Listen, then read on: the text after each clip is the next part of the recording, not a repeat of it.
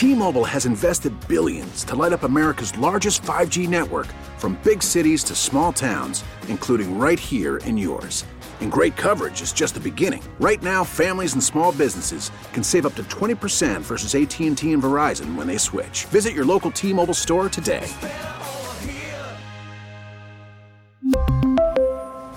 Plan savings with 3 lines of T-Mobile Essentials versus comparable available plans. Plan features and taxes and fees may vary.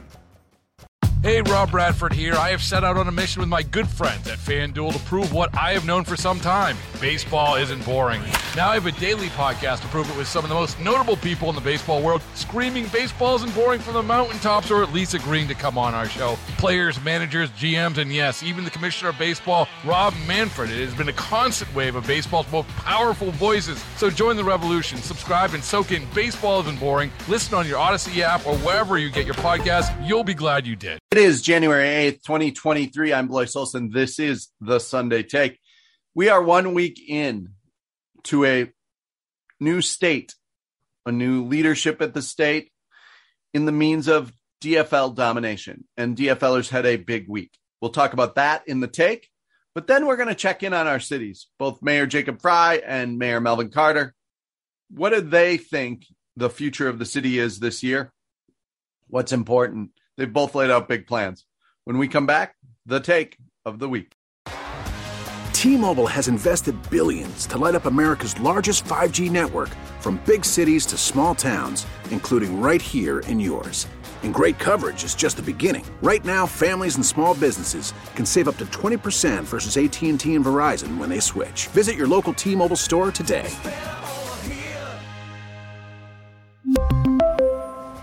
Plan savings with 3 lines of T-Mobile Essentials versus comparable available plans. Plan features and taxes and fees may vary. Baseball is in full swing. NBA playoffs are heating up, and your NFL team is gearing up for training camp. Listen to the latest on the teams you love here on the Odyssey app. The biggest sports radio stations in the country, providing unrivaled local coverage of their teams, all in one place. Exclusive interviews with players, coaches, and team executives, streaming live and always available on demand. Stay in the know with your favorite teams right here on the Odyssey app. On Monday of this week, Governor Tim Walz and the other constitutional officers were all sworn in again. The long serving of the group, Steve Simon, the Secretary of State, who also had the greatest margin of victory in the state's election. So, in the same week and the anniversary of January 6th and the election conspiracies, I think it's important that we think about what the voters said in Minnesota they didn't buy what Republicans were selling. And ultimately, that's the Republicans' biggest challenge is that the majority of voters are not buying what they are selling versus what DFLers sold in 2022. And I think that's what to watch for in this legislative session. Do Republicans have ideas that are that different than Democrats that can be sold for electoral success or momentum. Of course, there are many external pieces, but DFLers, starting with Governor Walz talking about being big and bold and doing national TV again, or the legislative leaders who are introducing bills and promising a tax conformity bill in the first two weeks signed on the governor's desk. They are selling ideas. Ultimately, politics is about ideas. It's about how they impact people's lives. And whether you agree with DFLers or not, my sense is that the ideas that DFL has pushed this week, from codifying abortion rights for women in Minnesota to legalizing cannabis, are ideas that Minnesotans believe in and DFLers are selling them do Republicans have an alternative idea? Do they have an alternative product per se? I don't see one right now, but I, I do see the voices of Republicans countering these, being against these, which I think is fair and part of the process and the debate. And by the way, it's also predictable. I don't have strong feelings on the legalization of cannabis. It doesn't matter to me in my life And so as I watch the debate and as I call it, these shiny object issues that get attention, like cannabis or sports betting, I can't help but wonder where are the different ideas from Republicans that are populist? Because ultimately, we are a populist state. And so, in order to have success electorally, you need populist ideas. A few things to watch from this week are Governor Walz bouncing his step. It's different. And it should be, by the way. He has a legislature that will largely agree with him. He's energized. And after the four years he's had, divided legislature, of course, who wouldn't be energized if you weren't in his shoes? But then start to watch how quickly these big initiatives move for DFLers. Driver's license for all, an early push, and something that likely will pass this year. He's not moving at the speed that activists want. And ultimately, it's the loudest activist voices that DFLers have the most to worry about. Meanwhile, the Social Security tax cut is something that was popular, agreed to last time, but now has some tension within the DFL. As these legislators start sprinting out of the blocks, watch the pace, watch the cadence, and watch the issues. Because there's no way the speed of the session can continue the way it did in the first week. I'm Blois Olson. When we come back, Mayor Jacob Frey on public safety and the revitalization of downtown Minneapolis. I'm Blois Olson. It's the Sunday Take on News Talk 830 WCCO. My first guest this week is Mayor Jacob Frey, the mayor of Minneapolis. We kick off this new year to kind of get a state of the city report from both mayors. Mayor, thanks for joining me. Well, thank you for having me, Blois. It's good to be here. Ran into you in the Skyway this week uh, as I was down hosting. You were getting your lunch, very healthy lunch. I might note you're you still. I don't know when, as you get older, if you're going to start eating junk food or uh, stop running and looking like such a svelte man. But there is new energy. It's not what it was, but but there is energy in the Skyways during the week uh, as I think people are ready to start to be back in the office and be in the city. What That's are right. your thoughts? That's right. I've never been so excited to wait on a long line to get a salad or a slice of pizza or a drink. Um, I I do uh, partake in junk food uh, in, in, addition to the salad and, and, the veggies, and so yeah. But you're absolutely right. Uh, there is an energy that we have not seen in a few years. We are uh, seeing progress that is better than other cities of comparable size and scale. And granted, no, we're, we're not back to the occupancy levels uh, of 2018 and 2019. And here's just the honest truth we're not going to get back to that 100% mark because things have dramatically changed. And this whole concept of remote working uh, was probably inevitable, but it got expedited by five to eight years by COVID 19. And we're going to have to accommodate, we're going to have to adjust, and we're going to not, we can't be afraid of leaning into the future here. And I think that's largely what's happening. And, and if, as you were walking through the skyways, there is a kind of activity, activity, especially on Tuesdays, Wednesdays, and Thursdays. Friday, admittedly, is kind of dead. I was just out there. Um, and I think that's as much a product of as people going out of town and deciding that they're going to work from home on that last day of the week as anything else. Well, look, as an employer, I've dealt with summer Fridays for about 20 years. So uh, now we just have year round Fridays. Um, you talk about comparing to other cities. Let's just pause there for a minute. How do you get that data? How do you talk to other mayors? Where, where do you, you know, where do you get your information from your peers? Because I think one of the things Minnesotans and Minneapolitans and folks in the Twin Cities have said is we keep comparing ourselves, but this still feels so different for our community versus what it felt like before um, that maybe they don't believe it or the the numbers just they, they're tough to kind of compare to what was a, a probably a, a different dynamic compared to your peers around the country When you talk to other mayors, what do they say? What do they hear? What what are they feeling in their core cities? Comparison is really only important here for the sake of context. Yeah, uh, it, it helps for people to understand that we're we are very much all in this together. When I talk to mayors around the country, the issues that we're experiencing are not at all unique. Uh, we're not an exception to the rule in that sense. Um, you know, and when I say we're we're doing better, better does not mean great. Better does not mean everything is back to what right. it was in 2018 and 2019 and things are thriving and cooking. Uh, no, we are forever going to be changed by what happened these last few years. And, and, and part of that, I think, is good and necessary progress. A big part of it is we're having to adjust and rethink how, for instance, downtowns function, how retail functions, how economic inclusion works much faster than we otherwise would have.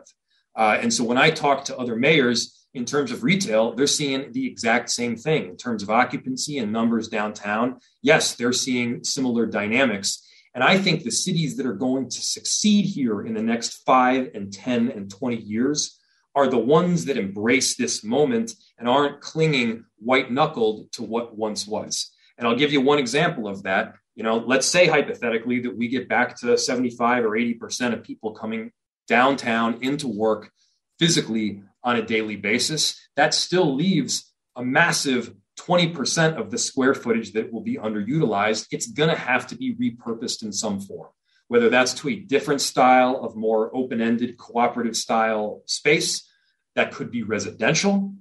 And by the way, we should be converting some of this space to residential because if you look around the country and if you look at neighborhoods even within Minneapolis that are really succeeding, they don't just have a lot of commercial space.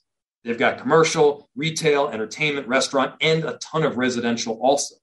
And so, what that involves practically is shifting a large building from having a, a bunch of bat of toilets in one room to a toilet in every room. Yeah. That means shifting the plumbing and the electrical around, which is no small undertaking, but it's one that I think we're going to have to look at. It's interesting you say it that way. As you look ahead to this year, I, I think of two big issues that I know you've been on top of. One you share with Mayor Carter, and that you both found new police chiefs this past year, and you're looking ahead on public safety. The other is this group you announced a few weeks ago about kind of this idea of looking at re refreshing downtown or re-energizing or what does the future of downtown look like? What do you what do you hope to see throughout this year on both public safety and downtown uh, revitalization? Well let's start with public safety. Yep. Uh, we are making some significant progress right now and the data proves that out. I agree. I'm someone that will acknowledge the data there have been times, especially over the last couple of years, where the, both the reality and the perception, let's be honest, has been bad. Yep. At times, really bad. Yep. Uh, and so, when instances of people's perception being out of whack with that reality, we also have to acknowledge it. And the, the, the truth is that, especially over these last three, four months, the numbers are getting drastically better. Um, uh, as far as the year end, you know, we're around 20% down in shootings, uh, 20% or so down in carjackings. I've got the exact numbers here. Let me give it yeah. you so I'm not misquoting. 19% down in robberies and carjackings, 17% down in homicides, uh, 17% down also in gunshot victims. Um, and by the way, the vast majority of that decrease has taken place in just the last few months. Um, so if you compare these few months this year versus the same few months the previous year, we're definitely on the right trajectory. Are we there yet? Of course not. I think there's good reasons that we're seeing that trajectory and positive shift right now. One, we've got an Office of Community Safety set up, so we're starting to truly provide that comprehensive approach. Yes, police officers, yes, mental health responders, social workers, we're matching that unique skill set with the unique experiences that are happening on the ground we brought in both a new commissioner to lead the Office of Community Safety and, and Cedric Alexander and a police chief in Brian O'Hara, uh, both of whom are, are working their tails off every single day to you know, shift the culture of the police department and simultaneously drive down crime. Uh, and, and going into next year, I am optimistic that we're going to continue to drive down those numbers. And let's be real, we need to. So on safety, we're definitely headed in the right direction. And this committee that you've you've gathered um, on business and redevelopment, re-energizing the commerce downtown or throughout the city, what do you expect from them? I expect them to both give me what the data is showing and give us some clear recommendations as to how we can take the next step. You know, I can speculate, Blois, as to what I think the best yep. route and vision would be, but let's be real, no mayor is an expert in all of these areas. You got to trust the people that know what they're talking about. Um, I have a strong feeling, uh, based on what I'm seeing anecdotally and in data around the nation, that those neighborhoods that are successful, that those retail destinations that are successful, have a beautiful diversity of use all in one space. You know, we're seeing that right now in North Loop with uh, tremendous success, and, and they've got this constant inflow and outflow of people through the space because people are doing some different things. Some people are working, some people have the night shift, some people are walking their dog, uh, some people are going out for drinks and dinner. And when you have that inflow of people and that diversity of use, uh, you have a dynamic that leads to safer streets.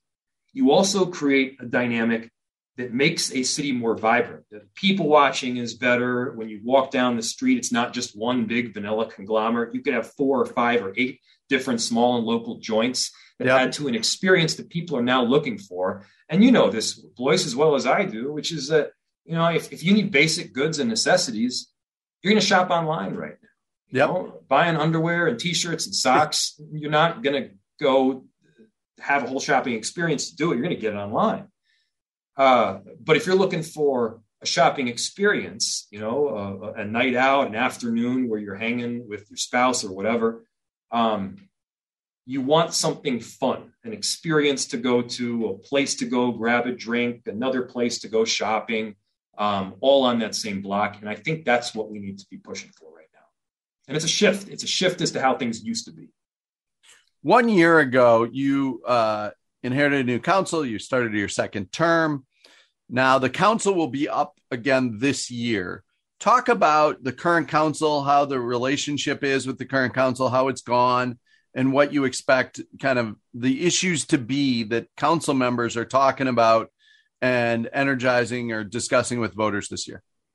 Well, council slash mayoral relations over this last year have been a dramatic improvement from the previous term just to say it bluntly, I mean, I've, we've got a wonderful relationship uh, with between my office and uh, council leadership and council president Andrea Jenkins, council vice president Linea Palmisano. Um, I think the working relationship with so many on the council, even when there's disagreement, I think has been substantially better. There's marked improvement. Does that mean agreement all the time and unanimity? Of course not. It doesn't. You're always going to have this inevitable tension uh, between an executive branch and a legislature, that's part of the balance of powers. You, you, need that. I think that's good for democracy. It's good for decision making. It also helps to sharpen, sharpen your arguments a bit so that you actually know what you're talking about. Um, that's all a good thing. Uh, so no, I, I, I think that we're on a, a, a really nice path right now, and um, no, it's been it's been great to work with the council even during some of the most difficult pieces. As we wrap here, um, you and Mayor Carter uh, have developed a unique relationship, and I'm going to talk to him next. Talk about what it means to have somebody probably on speed dial that you can compare notes to that you know is like that, uh, and, and what how you how the coordination or the the synchronization has has grown since you both became mayors. I've had a long-standing relationship with Mayor Carter. We've got similar backgrounds going back to our track and field days. He was a sprinter and I was a distance runner. Um, you know, we we we had very regular runs that we were going on for quite a while there. Got a bit interrupted through COVID nineteen and the pandemic, and we're going to be reinstituting those here um, in uh, in this new year. Um, it's important, not just from a policy perspective, it's important not just from a cooperation perspective, which is what we like yep. to frame the this you know cooperating, but also pushing each other to do better. Uh, it, it's important also from just a mental and personal perspective because you can bounce ideas off of each other. Um, you can perhaps lament some of the more difficult issues that we go through um, as mayors. I mean, being a, a, mayor, especially a mayor of a large city right now, is, is a tough job, um, not just in Minnesota, but nationwide. Uh, and having someone that you can talk to just across the river that is a stone's throw away and a speed dial from a discussion is is really helpful. Is really helpful. Um, and so, no, we've we've had a really great relationship, a good camaraderie, and uh, no doubt that'll continue. Well, when I have him on next, I'm going to ask him all your secrets. So just so you're ready. Yeah, no, he won't give them to you. That's that's that's the deal. We know we uh, when like I said, we, we we go on these runs, which were as much therapy sessions yep. as they were policy discussions. Um, and uh, no, it's um, no, it's been a very important relationship. I think among the most important of uh, any position in the state.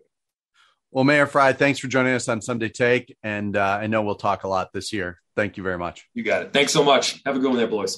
When we come back, Mayor Melvin Carter on what St. Paul faces this year and how these two cities work together. I'm Blois Olson. You're listening to the Sunday Take on News Talk 830 WCCO. The final conversation this week on Sunday Take is with St. Paul Mayor Melvin Carter. Mayor, we just talked to Mayor Frey, and uh, you know he told me some secrets about you. So I'm looking forward to hearing some secrets.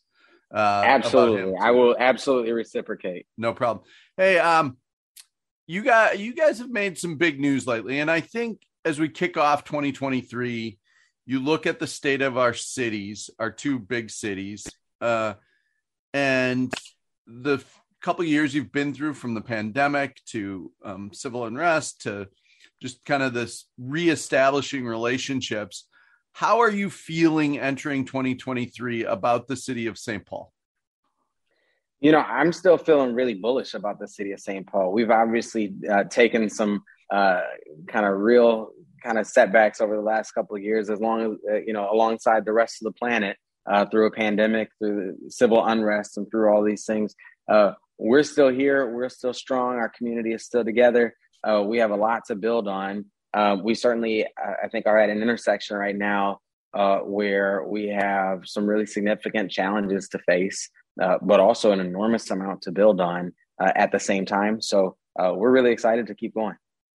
What do you think those big challenges are as you, you know, start looking with a vision towards the future of what you want the city to look like in a year or two years? You know, that's that's an important question. And the truth is, a lot of those challenges I think are more acute and maybe more obvious than ever. But I don't think they're really new challenges. Uh, we have a challenge around, you know, public safety, uh, which has always been the case. Uh, we're working, continue working to build that uh, kind of most comprehensive, coordinated, and data-driven approach to public safety uh, that we've ever, that our city has ever endeavored. Uh, that continues to be important for us, and we're continuing to do that.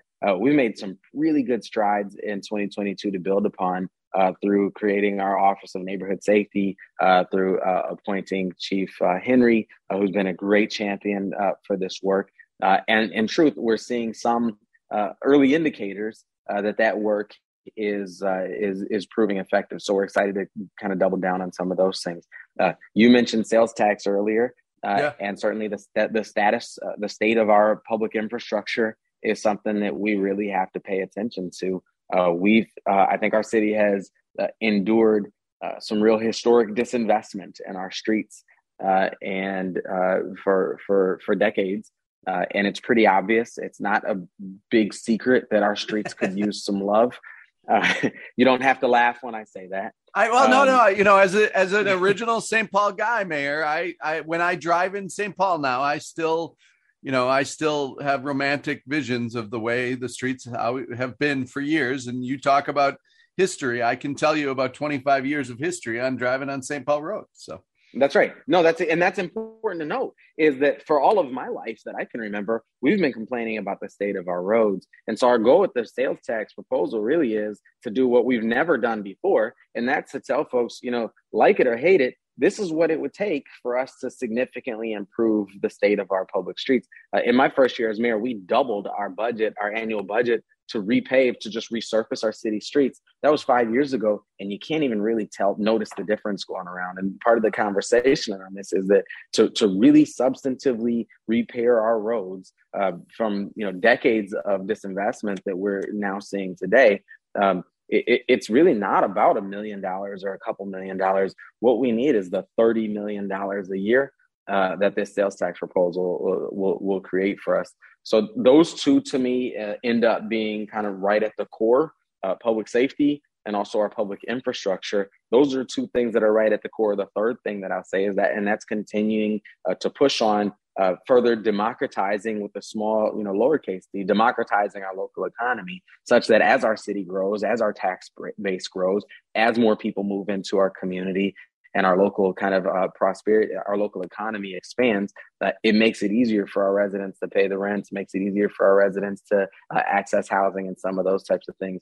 Uh, and so that's some of the work that we've led through our, uh, our, our newly established Office of Financial Empowerment, and doubling down on that work is going to continue to be a priority.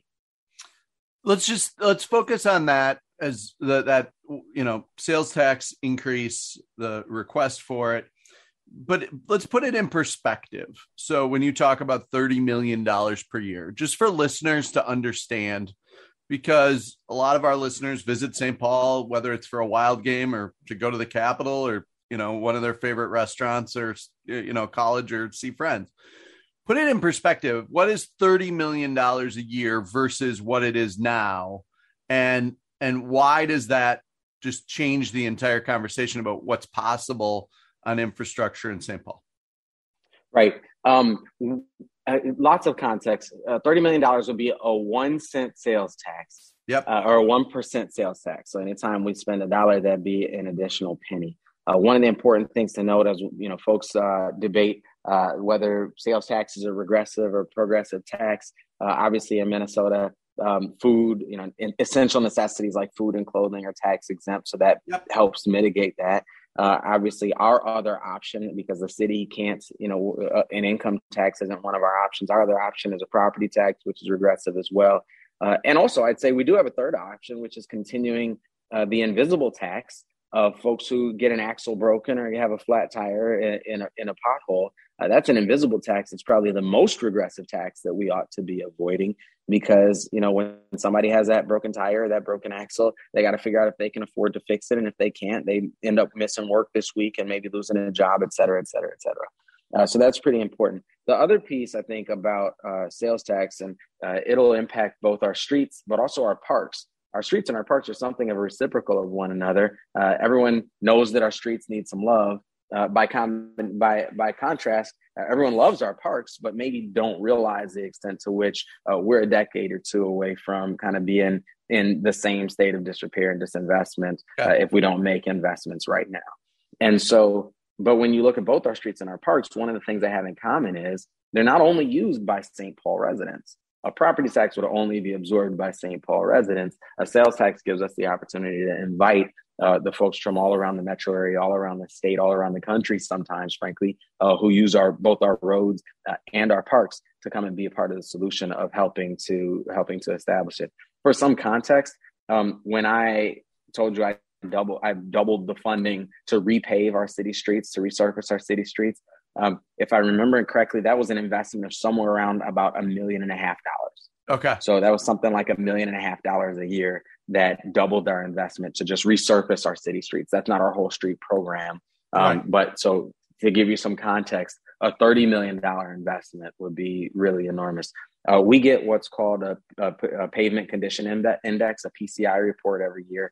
Uh, and you know it's out of a scale of a, a hundred point scale. Uh, we're right around 50 right now for our arterial okay. streets.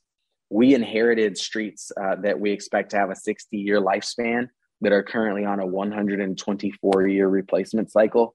Um, needless to say, that doesn't work out pretty really well for us. and so, you know, we, we, have to do something fundamentally different. Uh, playing around the edges won't won't improve this. Um, it, you know, anything short of uh, you know about like I said, the 20 to 30 million dollar range investment uh, will actually continue to go backwards on that pavement condition index. Um, this is the investment that's needed to bring us forward. The other uh, topic I obviously want to talk about, but there's many. Um, uh, my guest is uh, Mayor Melvin Carter from St. Paul. Is this week the city took kind of the next step in this reparations concept you have? Talk about what this most current step means. Is there a timeline to try to address reparations or come up with some sort of plan? Um, because it is it is one of those things that I think people have started to grasp, but like anything new, they, they're always they always have questions or they're always like, well, what about this and what about that and what about that? How do you see this playing out? And and uh, and it really is, I would say, a national leader position for the city of St. Paul. So when when people are in that national leader position, they're they're learning things as they go. Absolutely. You know, the first thing I'd say is it's not new. There's nothing new about the concept. Right. It's actually one of the most well established concepts in American law is that if there's a wrong, which we all agree that there's a wrong there, uh, if that wrong um, uh, inflicts an economic harm, which we all, you know, all, all, all, reasonable thinkers would agree that yes, there's a significant uh, economic harm that's inflicted, uh, that there's some effort to uh, reverse that harm, reverse the impacts of that. That's one of the most established concepts that we all understand and know really well. Uh, the concept of reparations for American slavery is hard only because of the magnitude of the conversation, only because uh, you know as we start to um, as we start to try to quantify uh, what was taken and what is the economic value of the of of of of the hardship uh, it becomes really staggering and really uh, breathtaking to the point where it becomes hard to even fathom how uh, something meaningful something meaningful can be fielded. This is a part for me of a br- much broader body of work that I was just uh, uh, referring to uh, in our Office of Financial Empowerment uh, and the truth is, the city council is taking the lead on the kind of reparations conversation. So I, I appreciate them stepping forward and being a part of this work. I look forward to seeing kind of how uh, that'll move forward. You know, I, I, I, read on Twitter people going, "Well, there was never slavery in Minnesota," which actually is not accurate. Um, but you know, I think uh, being able to document some of those things, being able to document the relationship uh, between the city uh, the the benefit that the city has gained from that historic legacy uh, and being able to document kind of a, a, a methodical approach to how we approach some of that uh, is going to be the work that's ahead of the city council and ha- ahead of the commission that they just established. In the meantime, we're going to continue to push forward on the work that we're pushing forward on, uh, whether that's college savings accounts, our initiative to start every child born in our city with fifty dollars in uh, in college savings. Uh, whether that's our, our, our, guaranteed income pilots that we've been nas- a national leader on, uh, the first American city to use public dollars uh, for a um, for a city-led um, uh, uh, uh guaranteed income pilot.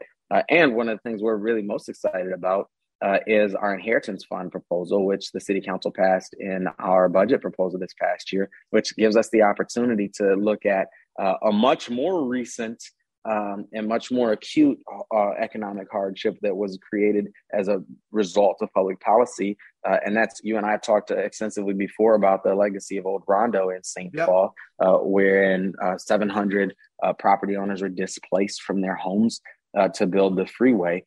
Um, we are doing a, a, a, nationally unprecedented uh, journey to say to uh, descendants, low income descendants of uh, families who lost properties to Old Rondo, to say, here's literally a, up to a hundred thousand dollars in fully forgivable uh, loans uh, to purchase a home and become a homeowner. Uh, or if you're already a homeowner, here's up to $85,000 and again, fully forgivable uh, funds over a period of 15 years uh, to help renovate or improve an existing home. That's something that we're pretty excited about. Uh, that is that that that all kind of goes back right into that bucket right. of financial empowerment and helping make sure that St. Paul residents uh, you know have a place to call home uh, are able to build a financial future for themselves and we're excited to see the impacts that we can have on everything from public safety to economic development in our community as we make that the case someday next time not for media but next time we see each other in person uh, you know, my family was on the other end of 94, and I drove through St. Paul and Marshall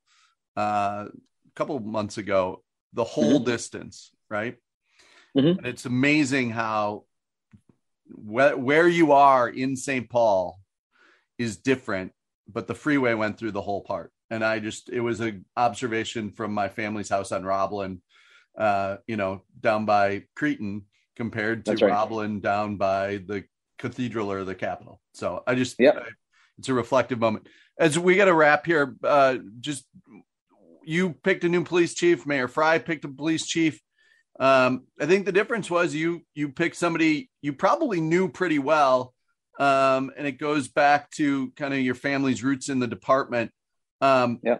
Uh, talk about going through a process where at the end of the day you come up with somebody you know rather than you know an outsider.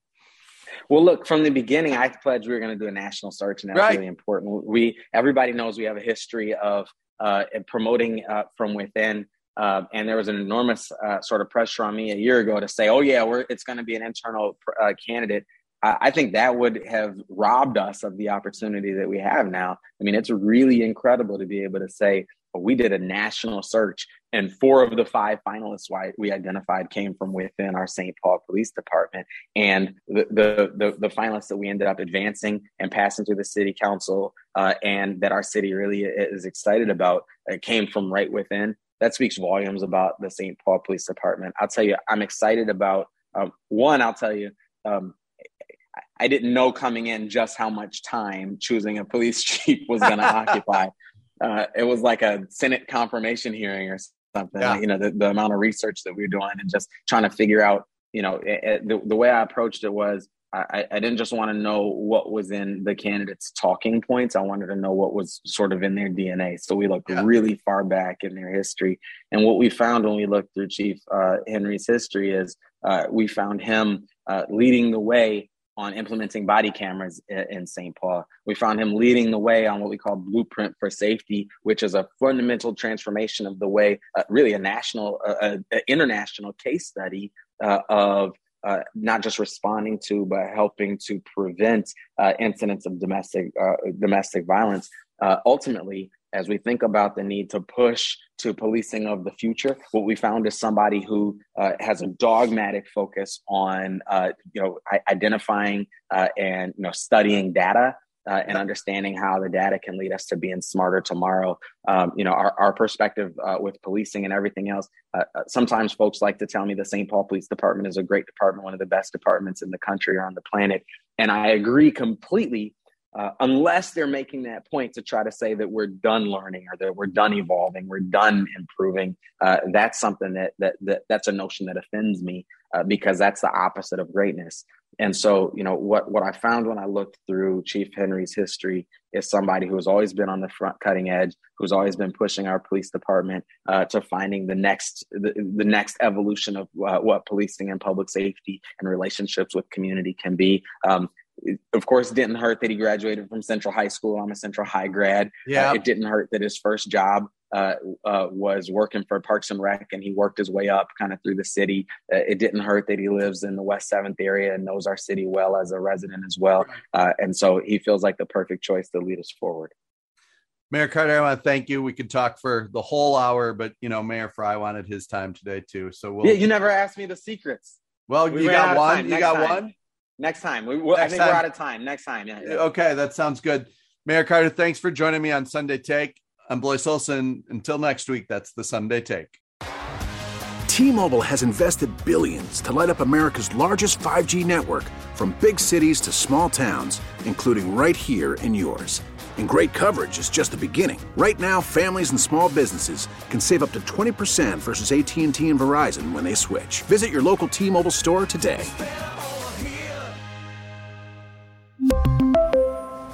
Plan savings with three lines of T Mobile Essentials versus comparable available plans. Plan features and taxes and fees may vary. Baseball is in full swing. NBA playoffs are heating up, and your NFL team is gearing up for training camp. Listen to the latest on the teams you love here on the Audacy app. The biggest sports radio stations in the country, providing unrivaled local coverage of their teams, all in one place. Exclusive interviews with players, coaches, and team executives, streaming live and always available on demand Stay in the know with your favorite teams right here on the Audacy app.